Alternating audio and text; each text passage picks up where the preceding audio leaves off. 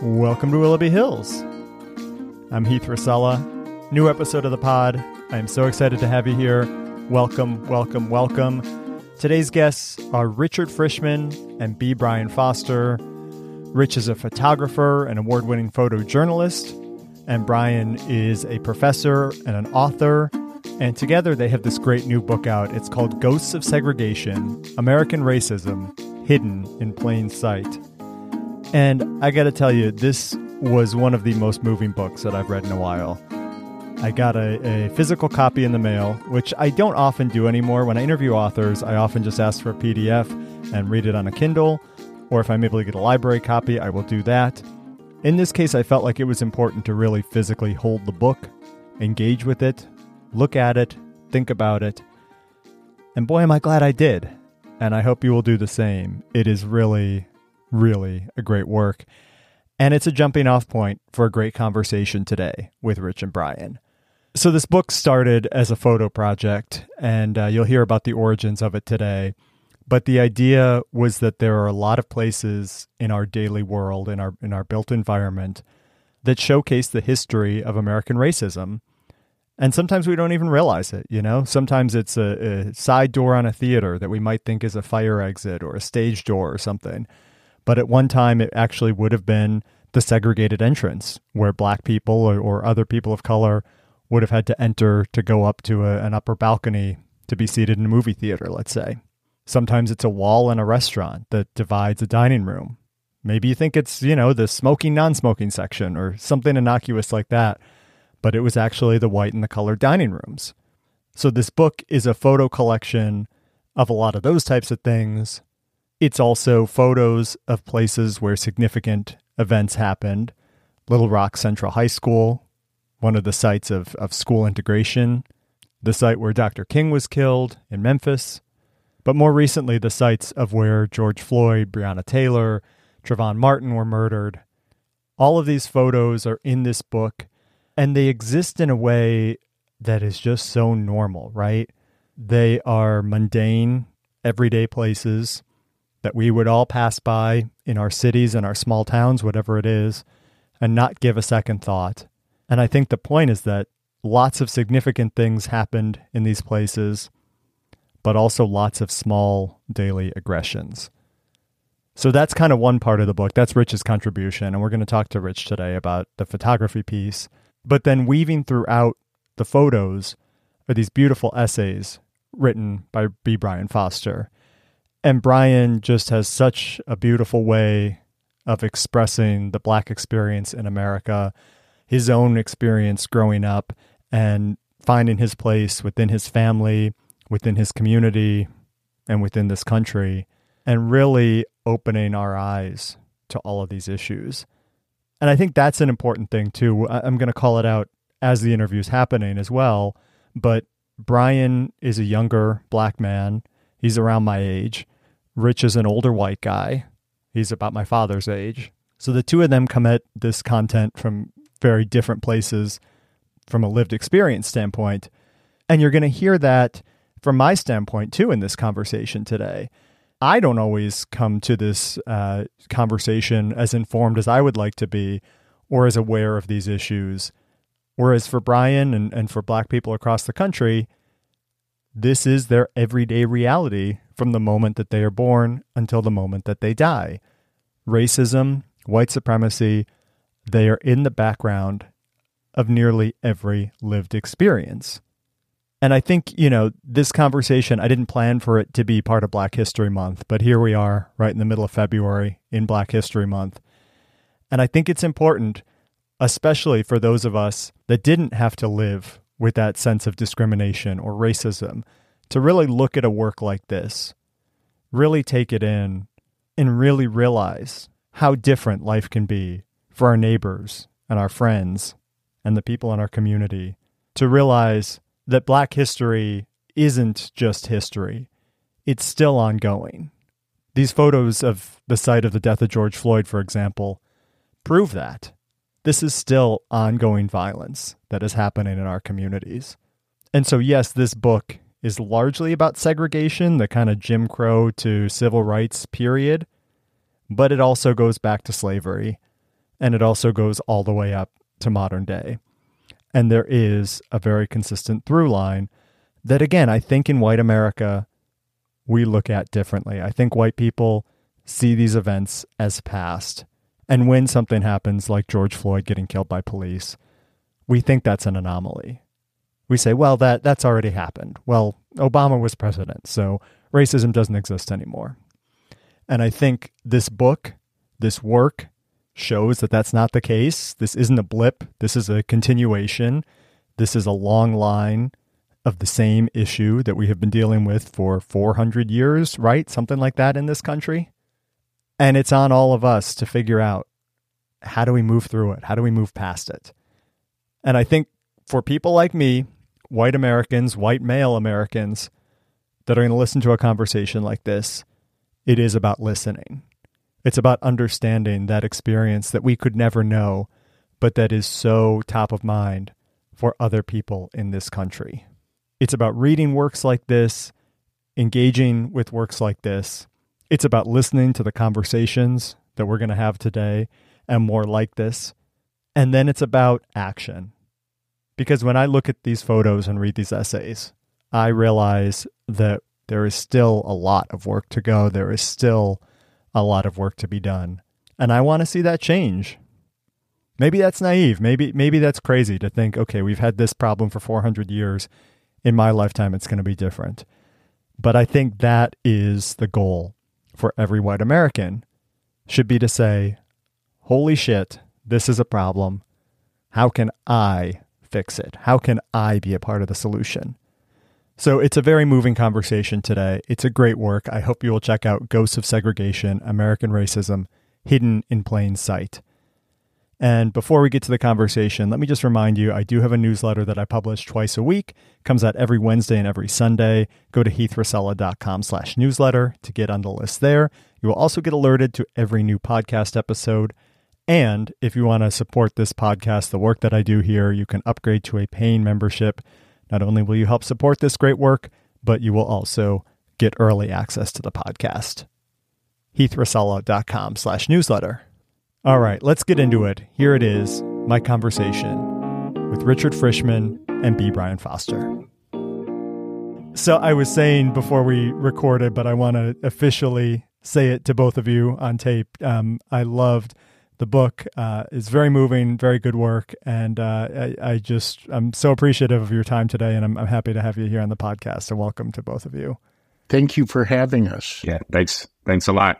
Happy to be here to talk about the work. Of course. It's great stuff. And there's a lot of questions, a lot I want to dive into. I think, Rich, I want to start first with you because this was your project first, as I understand it. Can you just kind of walk me through the origin of it and sort of where the idea came from and what the early process was for you?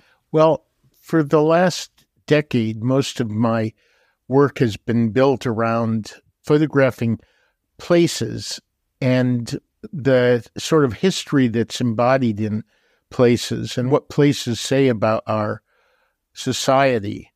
And initially, I was doing a rather upbeat, nostalgic view of Americana. Uh-huh. But as I progressed, about 5 years into it, or maybe 3 years into it, I came to the conclusion that it was a luxury for me to have nostalgia. Mm. The tenor of the times was just upsetting me, the sense that things that I had hoped were resolved in terms of economic and racial and ethnic equity were becoming problematic. It was quite evident, the resurgence in nativist conversation, and that it was okay to say things that I would never say. Is this kind of the election year, like 2016, that time, or? Yeah, though I've been trying to skirt that, but between us, nobody else is listening except you and Brian, right? Yeah, there was that element. It was actually very specific. That night of the election, I lost my love of Americana and felt like I need to do something to stand up and yell, no, this isn't right. I didn't know what that was initially, but I reflected on it for close to a year, looking for some way to do something that had social significance. I grew up in the era of the birth of the modern civil rights movement. Sure. And Emmett Till was one of the first incidents that I have any recollection of, and it was vague. But I thought, I'm going to explore how that history is embedded in our environment and all around us. I started finding traces of that legacy, and I stopped shooting the funny stuff. I stopped shooting the nostalgic stuff, and I started looking at the serious stuff. So that was 2016. I've shot the very first picture, but the project didn't really get underway until 2017 or so. Gotcha. Now I look at the places around us and see stories that are embedded. Many of them are not pleasant. So that's how the project began. Yeah. I mean, it's interesting in looking at some of the photos. If you were to flip through the book and not look at the captions and not have any context, I think there is still a lot of Americana in there, right? There's drive-ins and movie theaters and things like that. But it's looking one layer deeper, I guess, at what's actually the history of these places. And that's what I thought was really moving. What fascinated me from the start was just how mundane and banal most of these places appeared. Yeah. Of course, that had a lot to do with my ignorance and assumptions that I'd make and that I think most people make. That picture of Ed's drive-in, before I started this project, I wouldn't have noticed that it might have some other significance, but there it is. Yeah, I'll jump in just real quick to say, I find it really interesting, the language that we're using so far. You know, to your point, Heath, about if you just look at the photos and don't mind the captions or the essays, it does look like Americana. Yeah. And I know that many folks would take issue with this claim, but my position is that the historical record suggests that racism is Americana, mundane and everyday and taken for granted and sometimes, oftentimes invisible, certainly for folks who are in privileged and empowered positions. Yeah. And so I find that language interesting and I think really telling for kind of the fundamental idea of the book. Yeah. And Brian, I mean, that's a perfect point. And for people that are just listening to this, I mean, I think it's fair to point out, Rich, you and I are both white men. Brian, you're a black man. So we are coming to this from very different perspectives and kind of assumptions and just, you know, the world we grew up around. Brian, I do want to get to you as well and sort of understand, because your essays kind of help weave the story together and complement Rich's photography. I'm curious sort of how you got involved in the project and what was it that made you want to be a part of this? Yeah, I tell the story in a few different places in the text. When the project came on my radar, you know, again, to draw on the language that we've used so far, Rich mentioned nostalgia. You know, in a lot of ways, I was surrounded by that. I was in my home in Mississippi. It was pandemic sort of times, early in the pandemic. And like some folks that I've talked to kind of in my own circles, I had kind of developed an interest in, I had a bunch of photographs that my grandmother had in her lifetime kind of accumulated and kept of all corners of my family's history, hundreds and hundreds of photos. And so I had decided that I was going to order them and kind of build out an archive. And in the midst of this, the photos are displayed everywhere in the back room of the house. I had a conversation with David Black about the possibility of the project. And over the course, maybe it's of a few weeks, I end up getting a letter from Rich and Rich and I have a conversation. You know, I thought about, and now I'm kind of jumping time to when I decided that I would kind of come on board and be a part of the project. I thought of a few different ways of doing it. I knew I had 20,000 words is what was told to me. And the thing that I wanted the most was to like not replicate what was already out in the world. Clint Smith and How the Word is Passed, for example, was already out, a really, for me, like really important and brilliantly done kind of piece of work that relies on a lot of reporting, and we get a lot of sort of names and dates and that sort of thing. And Imani Perry's South to America, similarly, though personal, just like how the word is passed, kind of was more from a perspective of, let me impart some historical information. Yeah. And so I kind of decided that, especially given the fact that we had the captions that would provide the historical context, I'm wondering what might be useful, what, you know, in what ways my voice be beneficial to the project. And I think, informed by where my head was at the time, I'm thinking about my family's history and my relationship to it and its relationship to American history. And so that is kind of how I settled on taking a little bit more of a personal approach. And, you know, I think I'll just say this, and then we can go wherever the conversation goes. You know, I jotted down Rich's comment, nostalgia, as sort of a luxury. Yeah. And, you know, for me, a word that I would use is that nostalgia is a privilege. Mm. And the way that I think about privilege is, or sort of the underside of privilege, is responsibility. And so for me, nostalgia translated to a deep and lifelong responsibility to share and tell and keep the stories of Black communities. My focus is on Black communities in the American South. And so that is what I saw my duty as, is to tell some stories that share about the realities, the kind of emotional experience, the everyday experience of the histories that Rich captured kind of in these various environments. Yeah.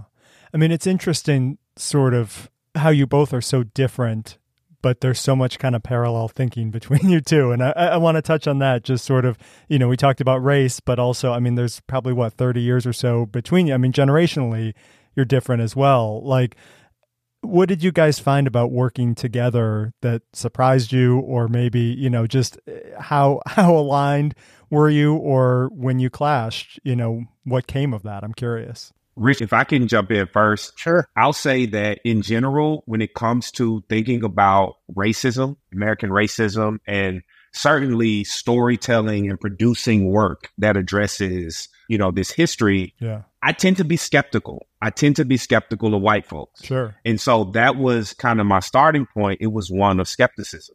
And I just remember in every conversation that I had with Rich and the letter that he sent, I say this in the acknowledgments in the book, my grandmother taught me to be serious about, for better or for worse, to be serious about the act of keeping, is how I describe what she did, photos and obituaries and so forth. She taught me that by how she did it, by how she lived. I watched her get up and do the same thing every morning. She said her prayers. She cooked her breakfast on the weekends. We looked through the photo albums and so forth and so on. That is inside of me, seriousness, when you should be serious. And I just felt that seriousness from Rich early on.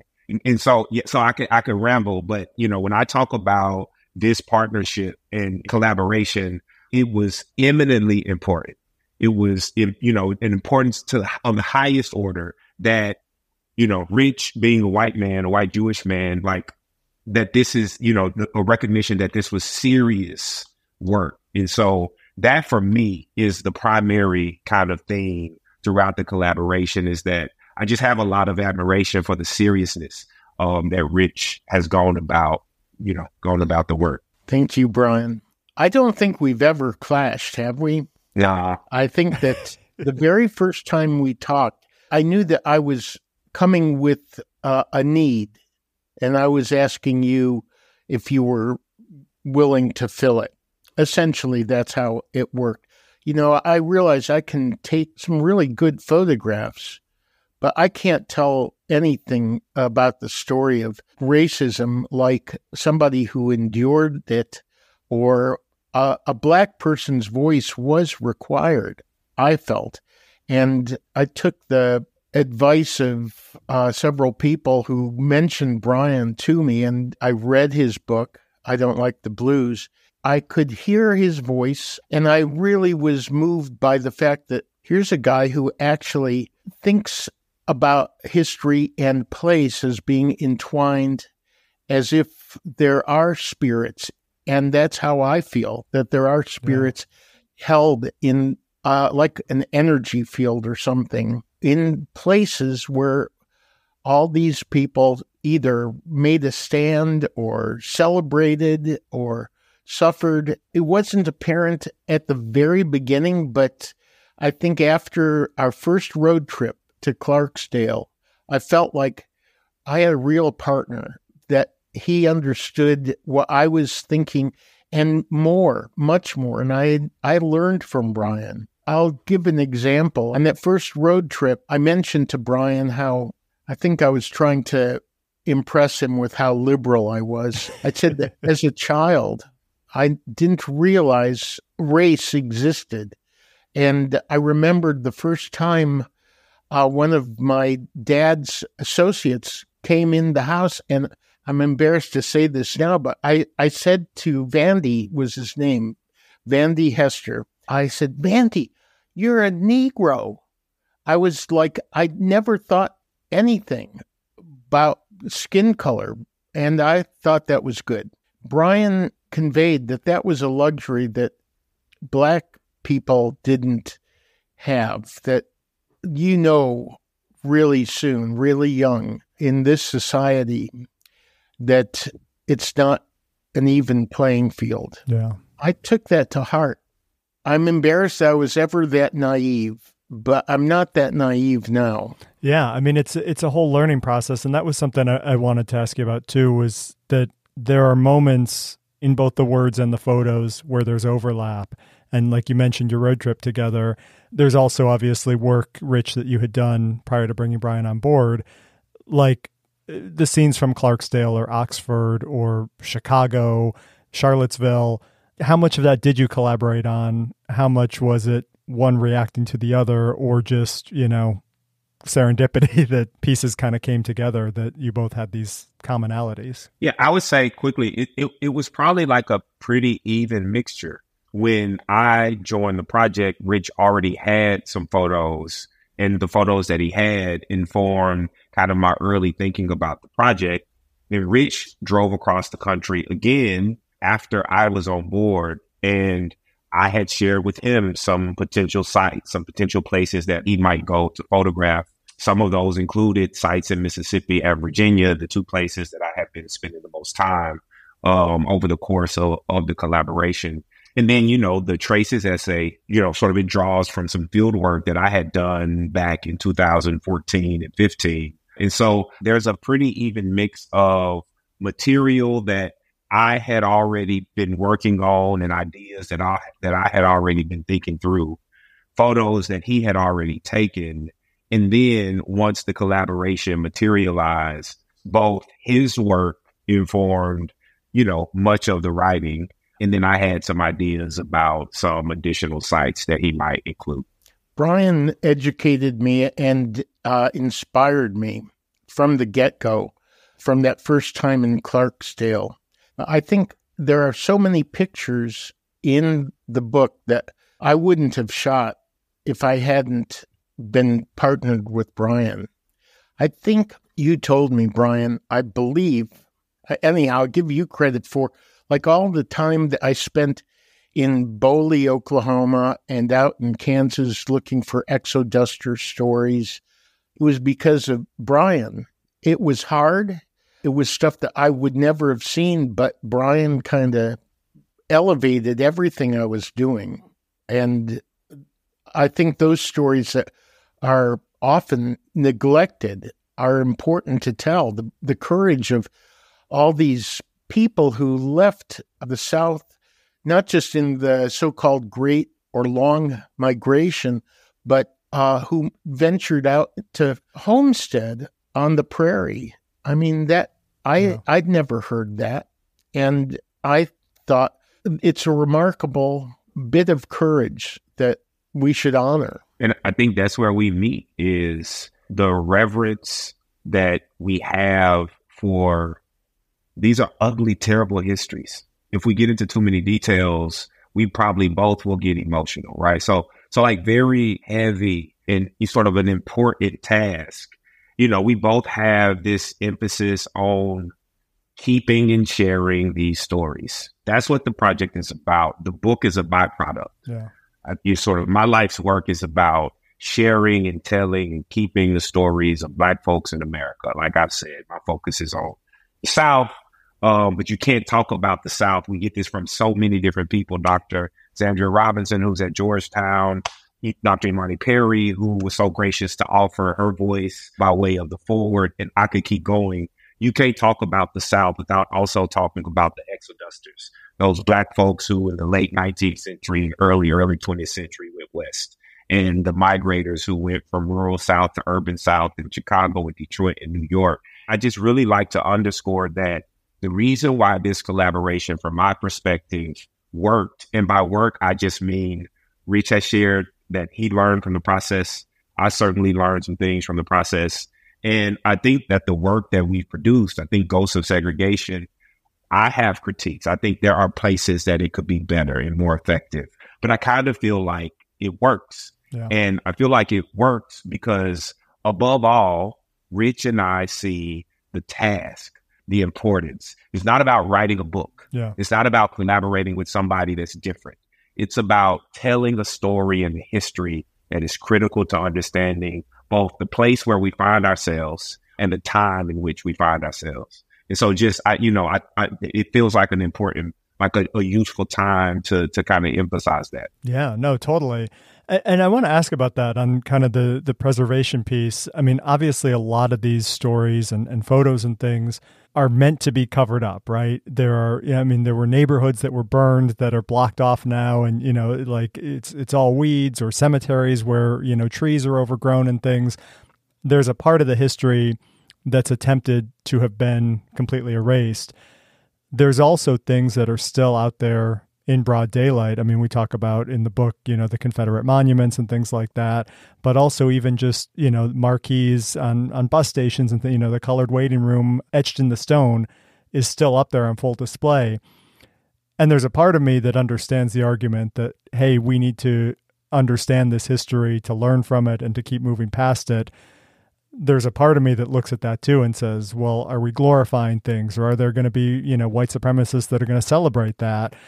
For both of you, like, where do you come down on that line between preservation and, you know, moving past it, or wanting to not erase what happened, but erase the trace of it almost, right? We live in a time now where there is the very deliberate attempts across the country at every level of society, in terms of elected officials, on down to special interest groups and, you know, parent-teacher associations, or whatever the proper word is, where folks are actively trying to erase and mute and kind of reconfigure what the historical record actually says. Yeah. And so for me, if that's the reality, for me, the only thing to do is tell these stories in as many ways as possible, as loudly as I possibly can. I think there's calls for celebration throughout the book. How is it that a whole population of people that was forcibly brought here, and then for decades, whether it's federal policy or, you know, what's happening kind of more like closer to the ground in terms of at grocery stores and at city halls and when people are trying to vote and so forth and so on. How is it that a people that was subjected to that not only is still here, but has found all of these ways to make beautiful communities and beautiful art and so forth and so on? Yeah. And so, you know, I remember when I first read the foreword that Dr. Perry, that Imani wrote, and she picked up on something that I didn't really know how clear it was. Maybe this jumps off the page for folks who read it. She said that there's love. There's a heavy, thick sense of love in the stories throughout the book. And so to the point about preservation and celebration, I understand the question. I think it's an important sort of dynamic to talk around. For me, preservation is a responsibility in light of the realities that I think anybody with eyes and ears must acknowledge, unless you're being disingenuous.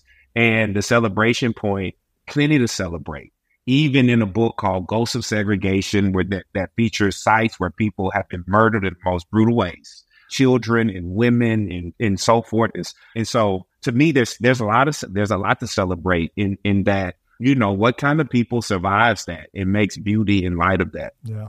You know, that's just that's how I start to think about it. Rich, I don't know if you have something to add. Well, I ask myself every time I hear of one of the places I've photographed being leveled, I ask, is that relieving anybody's pain or suffering, or is it just alleviating guilt and shame? Mm. And that colored waiting room etching at the Macon Transit Station that you mentioned, Heath, that was really controversial in that community, and a lot of people wanted to take it down, but I know that a lot of people wanted to retain it because it's a lesson. It's an object lesson. And when those are gone, it'll be a lot easier to deny that it ever happened. Mm. I'd be all for removing those that create pain in the oppressed community that was targeted initially. But if it's just to cover up our own societal guilt, that's promulgating a lie. Yeah. So as far as preservation goes, that's where I fall. And I want to just say, in one of the things I find so moving about Brian's contribution to this collaboration is that he brings me inside his head and in his heart. He invites the readers to have a different viewpoint, and it is full of love and analysis. I mean, yeah. The pictures are devoid of people, and they can be interpreted as cold. But in my mind, they're all about people, and Brian's voice really emphasizes that. Yeah. I mean, Brian, there was something that you wrote that I wanted to ask you about in particular, or that I guess I'll just tell you my reaction to it too. And that was just this idea that we think of memory as an objective thing and a factual thing, that like, okay, I did this thing and here's my memory of it. But you likened memory to imagination and talked about kind of generational memory almost, that like through hearing the stories from our parents, our grandparents, we feel like we've lived through a lot of these things. And I felt that in looking at the pictures too. There were a lot of places, you know, I had a job for a long time where I got to travel the country, and it was part of a TV crew. So, you know, we filmed in a lot of places. Like, I spent half a day on that bridge in Chattanooga shooting a stand-up and not having any clue of the history of it, and looking at it and saying, I can picture myself standing right there, but I can also picture myself at, you know, the sites of some of these terrible things that were way before my time, you know, assassinations or lynchings or things like that. So yeah, Brian, I just, that piece moved me. I'm curious if you have more thoughts around, you know, memory and imagination. Yeah. So I say often I'm a pragmatist. And so I'm a professor. I've read a lot. I've thought a lot about ideas and theories and so forth. At the beginning and end of the day, I'm a pragmatist. I wake up in the bed like most people. My feet land on the ground when I get out like most people. And more to the point, I've got family that I care a lot about. Mama, daddy, grandma, grandpa, and so forth. And when it comes to the history of Black people in the U.S., I don't know, man. That's the history of my people. Yeah. And so the beginning point for me is... this is that idea of love and desire. The memory thing for me begins with the deep desire to understand and relate to the things, the real things, the experiences, what happened on Monday and Tuesday from one week to the next, from one year to the next, the things that happened to and the things that were done by in response to my people. Yeah. And from that point, it's like, yeah, like there's a deep desire to relate to the history. And so you read and learn the history, and then you know, okay, grandma was born at this time and grandpa was born at this time. Some people are fortunate enough to have had conversations with their folks about these histories. And so you learn kind of the historical context of their lives. And then there are all these gaps. Yeah. In some cases, it's you want to trace your family lineage. You want to know who your great, great, great, great, so forth and so on. And what you find, and I would say, I would offer, as I kind of touch on in Doors, these gaps are a function of this same history. It ain't no coincidence that so many people, that so many Black folks, it's on the record, the literary record. So many people have written and thought about, you know, these attempts to recover the stories of their families, and they get to a certain point and there is nothing left. There's nothing on the record. And so in these gaps, and, you know, I talk about Marianne Hirsch's work on post-memory in the very first essay, Memories. I could also have talked about Dr. Sadia Hartman's idea of critical fabulation, I think is what she calls it. And it is this effort that oftentimes requires some imagination, but not like imagination from nowhere. Right. Let me just imagine up a story of how it might have been. It's informed, you know, it's critical, right? The language is purposeful. And so, yeah, you know, I think for me, the beginning point is a desire to understand the history and experiences and perspectives of my people.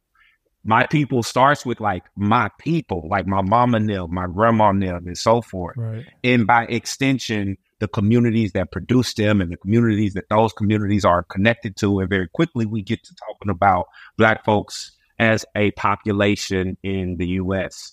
And by definition, and I do think as a product of all of the ways that racism has structured and rampaged the lives of Black folks, there are gaps in that history. And, you know, I quote the Facebook post from my friend and, you know, just peerless writer Kiese Laymon about the place of imagination in the efforts.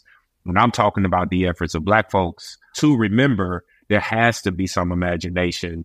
And among the, you know, maybe there are many reasons why. I think one of them is that there are these gaps that we long for, desire. Again, I think it's important that we really want to feel so that we can more fully understand. Yeah. I mean, there's an interesting line that I think the book walks as well between kind of personal stories and the stories of the people that witness things and kind of what the actual recorded accounts are. And it just kind of left me with this, you know, I grew up in this world of like, you want facts on the weather, you go to NOAA, or you want facts on population, you go to the census, or what, like that the government is the end all be all of information. And there's so many times where that's not the case. And there's a deliberate attempt to cover up the truth to protect politicians or sheriffs or, you know, Supreme Court justices. I mean, like it goes all the way to the top. For both of you in researching this and telling these stories, trying to rely on, you know, I guess, contemporary records, contemporaneous records at the time and personal stories of witnesses to like, how did you figure out sort of how to find truth between all those different potentially competing ideas? Well, I would seek independent verification on things that I didn't know. Of course, I don't know what I don't know. I'm thinking of one particular incident in Kilgore, Texas. Most of the places I photographed, either Brian had mentioned or I had found through research looking at the Equal Justice Initiative's website or blackpast.org or a whole variety of historical preservation sites run by each state. I drove down the main street in Kilgore, Texas, the very first day that I was fully shooting this project. It was March 20th of 2018, and I'd been in Kilgore before, and I'd seen the Texan Theater, but just like Brian was saying earlier, it didn't strike me what that really was. I had not noticed those stairs going up the side of the theater until that March 18th evening. And I started asking people around Kilgore if they knew what those stairs were and was that a colored entrance, and using the vernacular of the day and also the fact that in a lot of places, the colored entrance was for everybody who wasn't white. Yeah. Nobody owned up to it. I had just this sense of embarrassment. I did ultimately track down a journalist. Sorry, I don't remember his name off the top of my head, but he had grown up in or had lived in Kilgore in the 50s and up to the mid-60s. And he said, oh, no, that is the colored entrance. I mean, I had friends who had to go that way. So often you have to dig to find out the truth. If I can jump in, I think you go to such and such for the weather, and you go to such and such for population statistics. What happens when the official record, like, has either purposefully or by happenstance come to exclude certain histories? Yeah. There's a photo in the book, Rich, I can't remember the title that we settled on, but it's of a brick wall. It looks kind of gray in the book. It's of a brick wall from my hometown. The brick wall is associated with Siggers High School. It's an all-black high school where black folks in this town in northeast Mississippi attended roughly between like 1940 and 1970, before the schools in Mississippi got the memo about integration. And I remember that, there's a photo of my mom wearing this shirt from Siggers High School. This is some time ago, maybe in the last couple of years, when I saw it, and I got to wondering about the school that my dad went to. And so I went searching for anything that I could find. I found a resolution that had been passed recently, but aside from that, nothing. And so what did I do? I went and talked to folks who had attended Siggers. And to me, this is an important point about that, an important point that Rich just made and that I'm kind of echoing. So many of the people who have firsthand experiences or firsthand knowledge of these histories are still alive. Why? Because the history ain't that long ago. Yeah. That's the point of that very first essay in the book. And so, and it's through these interviews, the method is called oral history, where you find out that it actually ain't just happenstance that there aren't that many class composites or trophies or other documentation of what was happening at the school. What you learn is that when the school is integrated, and Siggers High School became the integrated Shannon Elementary School and so forth, that all of the material culture of the school, it just kind of disappeared. Or as they say, it was trashed and done away with. And there's a whole body of literature around the trickiness of official sources, especially when we're thinking about the histories of marginalized people who, by definition, oftentimes have not been included in the decisions that are made around the official sources. Yeah. So, yeah, I think, the answer, like a practical answer, is you got to kind of get in the weeds and on the ground and go talk to folks. And it's a longer conversation about longer ago histories where it's not so easy to find somebody to talk to. But I do think the practical answer is you got to go out and talk and be in the places and among the people, because they know, right? Like, they know who better to tell the story of a history than somebody lived. Yeah. I mean, on that point about history and sort of how long or not long ago it was, there are photos in the book of, where Homer Plessy was arrested, which ultimately became the Plessy versus Ferguson separate but equal Supreme Court trial.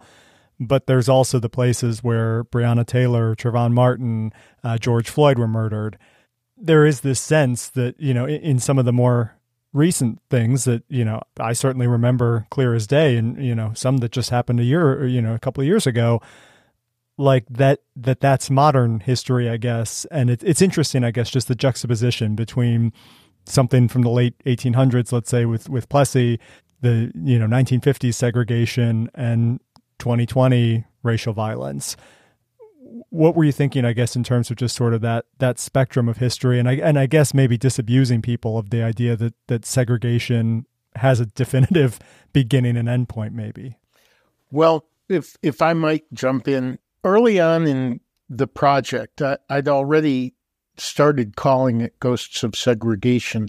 I was chastised because saying ghosts implies that something's dead. Mm. And I knew it wasn't. And I was being reminded that I was sort of implying that it was just by the title. I made a point to start going out and photographing more contemporaneous places, and one in St. Landry Parish in Louisiana. I had read in the news about a bunch of black churches that were firebombed, and I had already photographed the 16th Street Baptist Church and thought, this is an important parallel, and it's happening today. I went out in April of 2019 and photographed this church that had been bombed just weeks before. Yeah. And I continued to look at places that show the existence of inequities and police violence and things that we live with and don't always acknowledge, where Breonna Taylor was murdered in her sleep or in her bed, George Floyd. I wanted to memorialize those incidents that are today. I think the opposite about ghosts. A ghost is a sign that something is alive. If we believe, whether we actually believe in ghosts or we are going along with the idea of ghosts, a ghost is something that is alive, just maybe not quite like in the form of what it used to be. But for a ghost to be a ghost, like there's an essence, right? Like if there is a ghost of my grandmother here, there must be an essence of her in it. And I do think that actually offers a way to think about racism in that maybe there are some elements of racism past. What are we calling racism? The system of policies and the things that businesses and other institutions, healthcare, education, and so forth have done. And then we get down to the realm of individual actions. If we call that system of things, when it at scale and in patterned ways affects the lives of certain and specific populations of people, if we call that racism, it looked a certain kind of way in 1875, 1842. I'm just making up numbers, not necessarily tied to specific events. It looked a certain way in those times because American society looked a certain way in those times. And even if and as society changes, whether it's technology or other things, all of the ways that a place changes over time, the argument goes or the idea goes, and I think the photos demonstrate this, the essence, meaning that there's a population of people who have been disadvantaged or punished or oppressed or exposed to a certain type of violence over and over and over again from coast to coast and so forth. That's the essence of what racism is. To me, I feel like the collection does a really effective job of demonstrating that. And I think the title, I understand the point about ghosts implying that the thing is, for me, the title works. Yeah. It's true. If there wasn't something there, you wouldn't call it a ghost. Like it would be gone. Ghost means it's still, I love that, Brian. Rich, did you have something? I'm sorry. It's one of the things that I love about Brian is that he reminds me of things and you are great, Brian. I'm just really, this project is made important because Brian worked with me and put his voice on these pages and reminding me about ghosts. I mean, I really do agree with Brian that they are alive. I just don't think to say it. When I'm out shooting, I feel the presence of those people and the power of the incident. And I don't want these things to be repeated. Yeah. And I mean, on that, I first of all, I could talk to you both all day. I mean, this is an amazing conversation we're having. And I I'm so thankful for your work just because it became a springboard for this conversation. But to wrap up for today, and maybe we can do this again another time, the book opens with this notion that you don't want it to be a passive thing for the reader. You don't want them to kind of look through it and say, okay, that was nice, and move on with their life. I think the intent behind the art was you want it to move people. You want them to feel something. You want them to take action. What does that actually look like for both of you? What is the response to the art? I think it's important to say, a book is not a revolution. For me, in order to address the realities and impacts of racism in American society, people have to do stuff. It takes either the actions and decisions of folks in positions of power, or it takes consistent organizing on the part of folks who are not. And so my goal with the book is not to like dismantle the system or to that ain't how it works. At least that's not my belief. My goal is that I think on one hand is that folks feel something. I don't know where that fits into the big equation of things, but I want folks to feel something.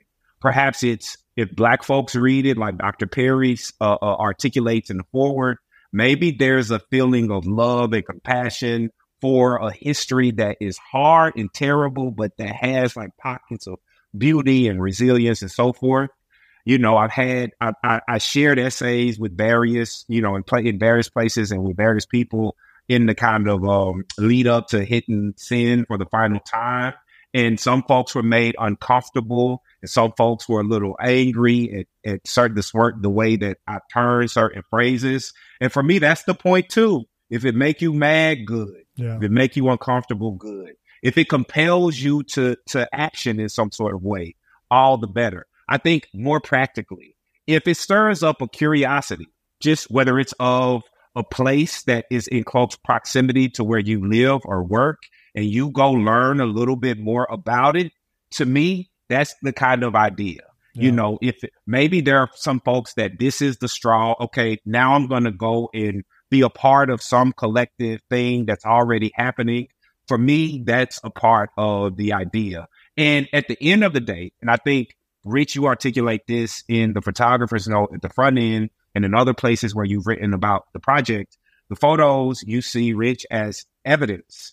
And so at the very least, we have captured, how many photos are in the collection, Rich? 120 what? Oh, about 125 are in the book. Wow. 125 pieces of evidence of real histories. What's the evidence that these are real histories? Because these are not places that we made up. These are places across the country. And so at the very least, we've got a book of evidence. And for me, the stories are evidence too, that like the histories and the places that they affect real people in real ways beyond what we can always kind of see and make out. And so that's kind of how I think about, you know, what that question, which I think is an important one for a project like this, of kind of what does it look like? That's how I think about it. That says it all. I think what you said, Brian, is I can't convey it any better than that. And I think, too, at least the way that I think about this, the book is not the end. The book is not the book comes out of a commitment to a type of work. Rich is committed to a type of work. I am committed to a type of work. We put our heads together, drawing from the work that we do to produce something that hopefully people will, you know, engage with. But, you know, I see the conversations that we have about the book to also be an extension of it. So, yeah, I wanted to add that, you know, just so, because I think it can be tempting, especially kind of in some of the spaces that I kind of move in between. You know, a book is a celebratory thing. You wrote the book, you finished the book, you can hold it in your hands. And you know, we do take pride in the work. It is a big deal that we got to the finish line. And we can hold the evidence in our hands, but the book ain't the goal. Yeah. The book isn't the goal. And so I do like to emphasize that it's a way for us to enter into a conversation that we have been having and thinking about in our own work. Now we can enter into it in kind of a different way and have conversations like this one. Yeah, I appreciate from having written a book and kind of gone through this process before, Heath, I appreciate that you engage. It's clear that you engage with it, and that and to me, you know, to the extent that this was a good conversation, and I agree. I think it has been. I think a part of that is that you actually engaged with it in a serious way, and so I appreciate you for that. Yeah, no, thank you. And it's interesting just to wrap it up. What you were saying about sort of it's part of a journey. Like, it's interesting, just, you know, Brian, you bring a lot of other writers in and kind of reference their work, and you both talk about what inspired your work. Like, there's, for me, having finished the book, a whole reading list of like, ooh, that's interesting, I want to go there next. But there's also your work, you know, like I read Heather McGee a year or two ago, and then to see the photos of the Clarksdale pool and be like, oh, that's the visual, like, I know this story. Now I'm here, you know, and just depending on where you are in that journey, like this might be illustrating something for you, or it might be the beginning of something, or, you know, just, it's interesting how books and other art yeah. and just kind of be a jumping off point for other places. So thank you both. Thank you. Thank you, Heath. And Brian, what a pleasure. Appreciate you, Rich. Thank you. Richard Frishman, B. Brian Foster. Wow.